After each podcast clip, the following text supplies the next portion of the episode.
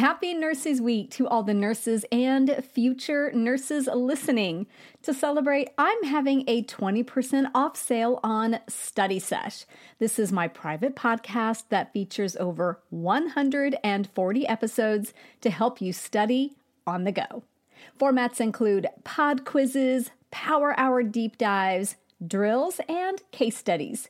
If you're tired of sitting at your desk or staring at a screen, but still want to review for nursing school, it's time to check out Study Sesh.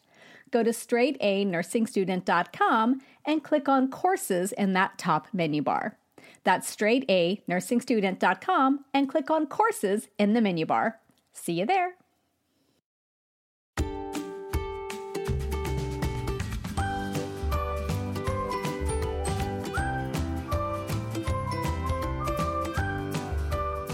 Well, hello, hello. I'm Nurse Mo, and this is the Straight A Nursing Podcast where I teach concepts and share tips on how to thrive in nursing school and beyond at the bedside. So, today we're talking about pulmonary hypertension, which is a condition in which there are high pressures within pulmonary circulation. Before we dive into our topic, let's start off with three stat facts.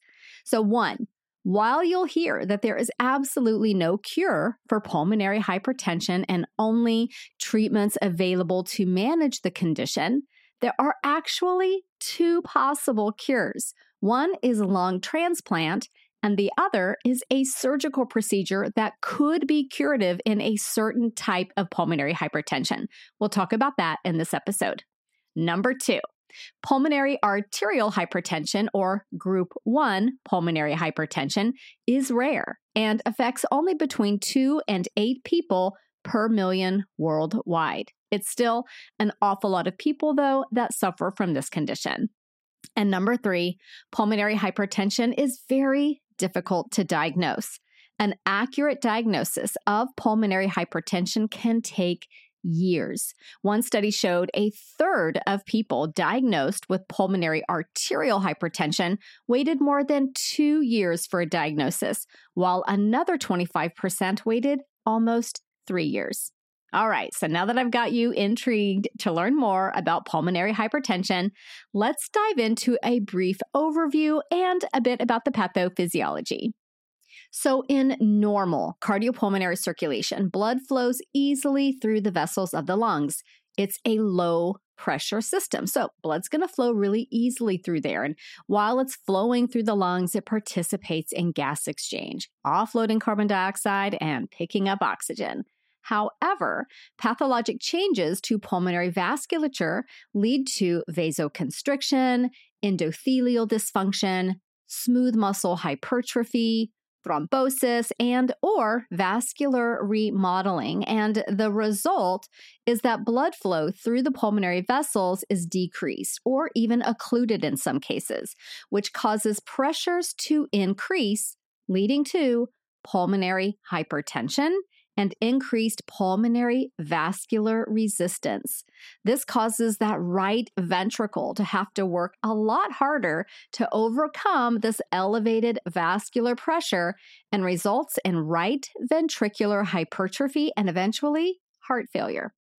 Now, there is an associated condition when this occurs in newborns. So, when pulmonary hypertension occurs in newborns, it is called persistent pulmonary hypertension of the newborn. And these babies can have a range of long term complications, including significant neurodevelopmental impairments, hearing impairments, cerebral palsy, and decreased ability to engage in physical activity as they get older due to diminished lung function. So let's talk a bit about the five subgroups of pulmonary hypertension. So, group one pulmonary hypertension is pulmonary arterial hypertension or PAH. And this is caused by a variety of factors, including connective tissue disease, sickle cell anemia, congenital heart disease. It can be a consequence of HIV. It can be associated with liver disease, certain medications, some toxins, including things like recreational drugs such as methamphetamine, and schistosomiasis, which is a parasitic infection. In some cases, there is no known cause, in which case it is termed idiopathic pulmonary arterial hypertension. And in other cases, it can be inherited. So that was group one pulmonary hypertension. Group 2 pulmonary hypertension is a type that is caused by left sided heart failure, which can be associated with a variety of conditions such as mitral valve disease, congenital cardiomyopathy, and long term hypertension. And then group 3 pulmonary hypertension is a result of lung disease such as COPD, sleep apnea, interstitial lung diseases, including sarcoidosis and pulmonary fibrosis, and chronic hypoxia. These conditions cause pulmonary vasoconstriction, which leads to higher pressures and pulmonary hypertension. Group 4 pulmonary hypertension is a form caused by chronic blood clots or pulmonary emboli, or the scars from blood clots. And other clotting disorders that the patient may have. And then group five pulmonary hypertension is a subtype that includes pulmonary hypertension related to other health conditions such as polycythemia vera, vasculitis, kidney disease, metabolic disorders, including toxic multinodular goiter, glycogen storage disease, and tumors that compress the pulmonary arteries. So, again, that was five subgroups of pulmonary hypertension. Group one is pulmonary arterial hypertension. Group two is secondary to left sided heart failure. Group three is related to lung diseases like COPD. Group four is related to chronic blood clots. And group five is associated with other health conditions. So, you might be wondering about prognosis, about survival rates. So, survival rates will vary depending on which group of pulmonary hypertension the patient has. Untreated, the prognosis for all types is poor, which is why it's really important that patients be diagnosed and start treatment early in the course of their disease. For example, pulmonary arterial hypertension registries report survival rates of between 68% and 93% at one year and 39% and 77% at three years. So, kind of a big range there. Even with treatment, the leading cause of death for patients with pulmonary hypertension is right ventricular failure. So, who's most at risk for pulmonary hypertension? In general, you're going to see pulmonary hypertension affecting individuals with underlying lung or heart conditions, like we just talked about, even though in some cases it can be idiopathic and it can be inherited. So, looking at valve disease, interestingly, almost 100% of individuals who have severe mitral valve disease and about 65% of those with aortic valve disease develop pulmonary hypertension. And then scleroderma. Approximately 30% of individuals with this connective tissue disease develop pulmonary hypertension. And then sickle cell disease. Pulmonary hypertension affects about 20 to 40% of individuals with sickle cell. And then some other factors that increase an individual's risk are asbestos exposure, living at high altitudes, smoking, and recreational drug use. So, now that you have a baseline understanding of pulmonary hypertension, let's dive into caring for these patients using the straight A nursing latte method. So we will start with the letter L. How does the patient look? Basically, what are their signs and symptoms? So the signs and symptoms of pulmonary hypertension develop gradually, and many patients may not notice these signs and symptoms for months or even years. As the condition progresses, signs and symptoms are going to become more prominent and worsen, and they include dyspnea on exertion. As that disease progresses, patients will experience dyspnea at rest as well. Another one is syncope or dizziness, also fatigue. The patient could have chest pain or chest pressure, feel palpitations, have tachycardia. They could even have dysrhythmias such as atrial fibrillation or atrial flutter. They may have a decreased appetite. They could even have cyanosis due to hypoxia. And then they may also have those signs and symptoms of right sided heart failure, peripheral edema, ascites, hepatomegaly, and jugular vein distension. Now, the World Health Organization has defined four functional classes to help define the severity of disease in patients with pulmonary hypertension. And if this sounds familiar, it's very similar to the functional classes for heart failure. So, class one, pulmonary hypertension, is the patient has no limitations on their activity and basically does not notice any symptoms. In class two, the patient has slight limitations on their activity. Physical activity will cause some symptoms, but there are no symptoms at all while the patient is at rest. In class three, the patient notices symptoms even with light physical activity or ordinary daily activities, but there are no symptoms while resting. And then with class four, the patient has noticeable symptoms even when at rest. So that was the letter L in the latte method, which again is the signs and symptoms. Next is the letter A, which refers to how we assess these patients. So, your priority assessments for a patient with pulmonary hypertension are really going to be revolving around the respiratory and the cardiovascular system. So, looking at respiratory assessment, what do we want to do here? We want to listen to their lungs, we want to assess respiratory rate and work of breathing, and assess for dyspnea at rest and with exertion. We're also going to look at their SpO2 and to look for signs of cyanosis, which will look different depending on the patient's skin color. So, in individuals with lighter skin tones, cyanosis appears as bluish or a purplish hue. In those with more yellow toned skin, cyanosis appears more greenish or grayish.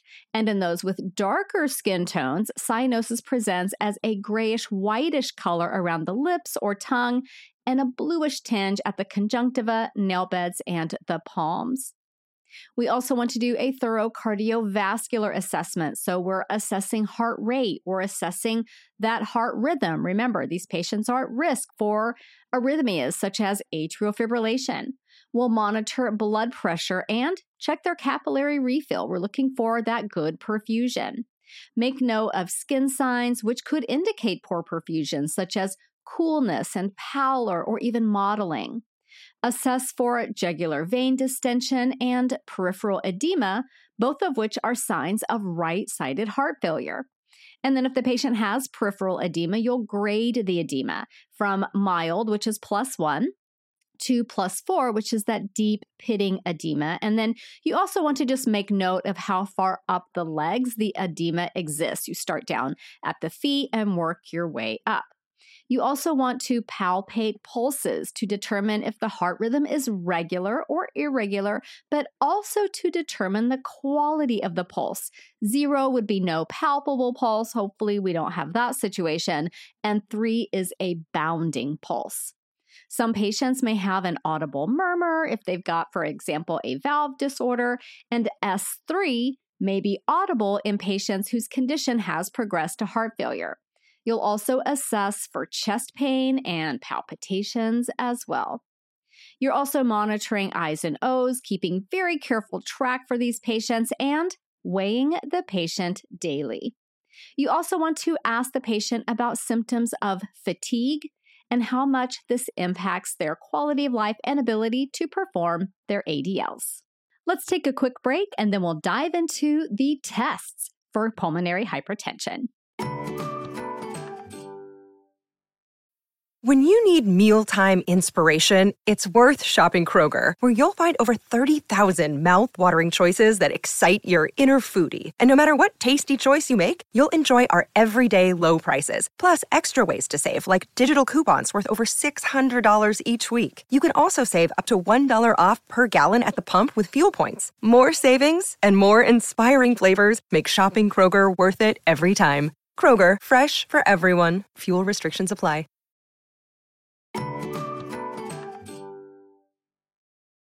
The next letter in the latte method is a T, and that stands for tests. So, what tests might be conducted for a patient with pulmonary hypertension? So, as I said before, the diagnosis of pulmonary hypertension can be difficult and be prolonged, and it is often arrived at when other possible causes for the patient's symptoms have been ruled out. In addition to the MD conducting a full physical assessment, a full history, some diagnostic tests include, for starters, an echocardiogram.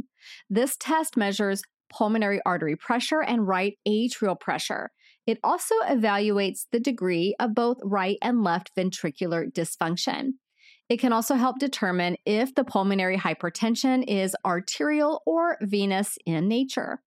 Now, a patient with pulmonary hypertension has a mean pulmonary artery pressure that's greater than 25 millimeters of mercury at rest or higher than 30 millimeters of mercury with activity. And for reference, a normal value is about 12 to 16 ish millimeters of mercury. You may see some variety in that range depending on what resource that you're using.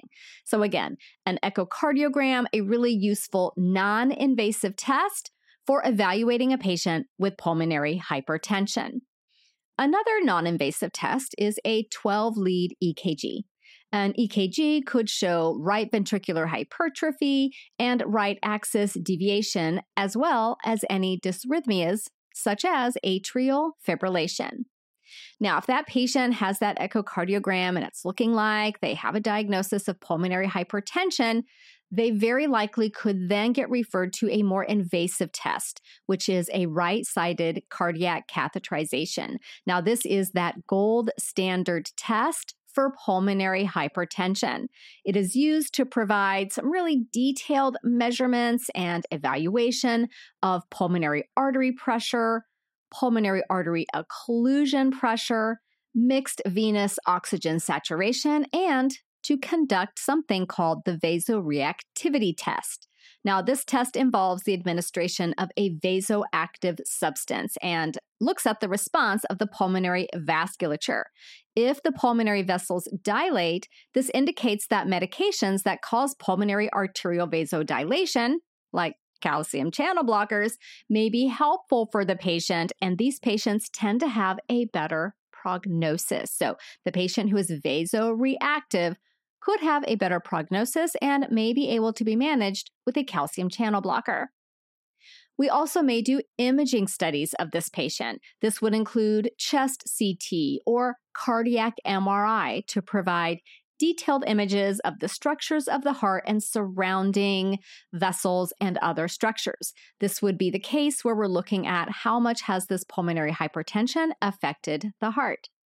And then a chest x ray. A chest x ray shows the size and shape of the heart, which can be helpful in monitoring for worsening heart failure. And then there's a functional assessment called the six minute walk distance test. And in this test, the patient walks as far as they can on a treadmill for six minutes. When done regularly, this test not only provides a baseline, but then done regularly, it provides a way to monitor for disease progression and the patient's response to therapy. An ABG may be utilized to determine the degree of hypoxemia, and then blood tests. Blood tests could provide information about potential causes for pulmonary hypertension, such as thyroid disorders, kidney disease, polycythemia vera, or a clotting disorder, among many, many other potential related conditions. A BNP is an important biomarker that is elevated in heart failure and can be utilized to monitor the progression of this particular complication. And genetic tests may also be conducted if the pulmonary hypertension is thought to be inherited. The patient could also undergo a ventilation perfusion scan or a VQ scan if blood clots are suspected to be the cause of the pulmonary hypertension, this test can show if clots are present. In a VQ scan, a radioactive substance is injected through an IV so that blood flow can be visualized. Airflow through the lungs can also be visualized by having the patient inhale a radioactive tracer as well. And then there are pulmonary function tests or PFTs. PFTs may be utilized to determine if the patient has underlying pulmonary disease, which could be the cause of pulmonary hypertension. And then what about a sleep study? since obstructive sleep apnea can cause pulmonary hypertension. This test may be conducted to help determine the underlying cause. Patients may also undergo an exercise stress test. This test evaluates how the heart functions during stress, which can help determine the cause of the patient's symptoms. So the next letter in the latte method is a T, and that stands for treatments. What are the key treatments provided for patients with pulmonary hypertension? So, treatment will depend on which group of pulmonary hypertension the patient has, and current direct treatments actually only exist for group one, which is pulmonary arterial hypertension, and group four, which is chronic thromboembolic pulmonary hypertension. Other therapies aim to address the underlying causative factors and decrease symptoms. Now, since in most cases there is no cure for pulmonary hypertension, the goals of therapy are going to be to minimize those symptoms, like I just mentioned, and then prevent or delay progression while preserving as much pulmonary and cardiac function as possible. So, we have quite a few pharmacologic treatments available for pulmonary hypertension, and one of those is that calcium channel blocker that I mentioned earlier. The evidence is suggesting and showing that calcium channel blockers may be useful in patients with group 1 pulmonary hypertension who had a positive vasoreactivity test during their right sided heart catheterization. Commonly used medications are long acting nifedipine and diltiazem. Note that the reason we do that vasoreactivity test is because if we would give calcium channel blockers to a non reactive individual, this would cause significant hypotension and the patient could even die. So that was calcium channel blockers. Next, we have phosphodiesterase 5 inhibitors, and the main drug here is sildenafil, which goes by the brand name Revatio. So, PDE5 inhibitors are utilized to promote pulmonary vasodilation and decrease proliferation of vascular muscle cells in individuals who have that group 1 pulmonary hypertension, which, as a reminder, is pulmonary arterial hypertension. Common adverse effects include GI upset, headache, and muscle and joint pain. Another type of medication that may be used is an endothelin receptor antagonist, and a common one here is ambrisentan, which goes by the brand name Letairis. Another one is bosentan, which goes by the brand name Tracleer. Medications in this class are typically used in combination with sildenafil for patients with that group 1 pulmonary hypertension or pulmonary arterial hypertension. The medication riociguat, which goes by a brand name Adempas, is primarily used for those with group 4 thromboembolic pulmonary hypertension, but also has shown benefit for those with group 1 pulmonary hypertension. It's used to improve vascular resistance, exercise tolerance, and symptoms while also increasing time to clinical worsening. So basically, delaying that worsening. Prostaglandin pathway agonist like selexipag has vasodilatory properties and is used for individuals with group 1 pulmonary hypertension. It's been shown to delay disease progression and reduce the risk for hospitalization due to pulmonary hypertension. For patients that aren't able to be managed on those oral medications, they may need parenteral medication, and the medication is a prostanoid. And again, this would be for patients typically with class 4 or high risk pulmonary hypertension. They could get IV epoprostenol or subcutaneous treprostinil. These medications are used for their vasodilatory properties, and note that epoprostenol is administered via an implanted central venous catheter using a portable infusion pump. So, those are the key medication types used as direct therapy for pulmonary hypertension. But what about symptom management? A key one is a diuretic like furosemide. Furosemide reduces edema by removing excess fluid. Patients with thromboembolic pulmonary hypertension or group 4 may be on an anticoagulant such as warfarin to decrease blood clots. Some other potential treatments include oxygen as needed to maintain adequate SpO2 and or SaO2 arterial oxygen levels. And then, of course, we're going to be looking at treating the underlying cause when possible. So, if a patient has pulmonary hypertension as a consequence of some underlying disease condition, can we improve their pulmonary hypertension by addressing that other disease condition? We'll also treat right sided heart failure and any associated complications, such as dysrhythmias or low cardiac output. Maybe the patient will get something like digoxin to improve cardiac output.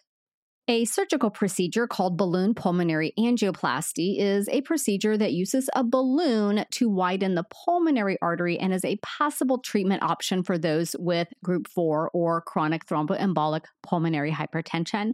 And at the beginning of this episode, I mentioned two potentially curative type treatments. So let's talk about what those are. One of those is a surgical procedure called pulmonary thromboendarterectomy.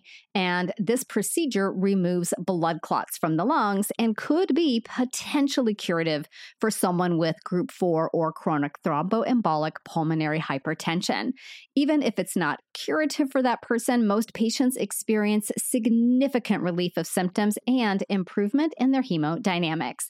And then the other possibly curative, I'm using air quotes here because this is not necessarily you get this done and then you move on with your life, but a potential procedure for patients who are not responsive to treatment would be a lung transplant. Again, of course, you would then still have to deal with all the issues and follow up medical care and medications that come with organ transplant, but that is another potential treatment. And now the next letter in the latte method is an E, and that is for educate. How do we educate our patient, our family about pulmonary hypertension? And there's a lot of education here. I picked out some of the key things. So, some important lifestyle modifications for a patient with pulmonary hypertension are to get regular, moderate exercise, such as walking or cycling they should follow a heart healthy diet, which involves avoiding processed foods, foods with a lot of sodium, foods high in fat, and adding in, you know, good whole foods, fruits and vegetables, whole grains, high fiber foods, things like that. They should also maintain a consistent sleep schedule, which gives the body time to rest and recover from the day's activities. And if they smoke, they should definitely quit smoking. It's also important to educate individuals who are thinking about having a family that pregnancy with pulmonary hypertension is very, very risky. So they should be encouraged to discuss birth control options and family planning with their pulmonologist. Patients who are taking a diuretic should be encouraged to enjoy foods high in potassium and magnesium, such as bananas, oranges, peanuts, and broccoli, because furosemide, the common diuretic used, is going to cause losses of key electrolytes. Patients with pulmonary hypertension may need to take special precautions when flying, such as using supplemental oxygen to minimize pulmonary vasoconstriction due to hypoxia that could occur at that high altitude. And they may need to avoid traveling to high altitude locations. And if they are traveling to a high altitude location, they may need to use supplemental oxygen when they're in that location as well.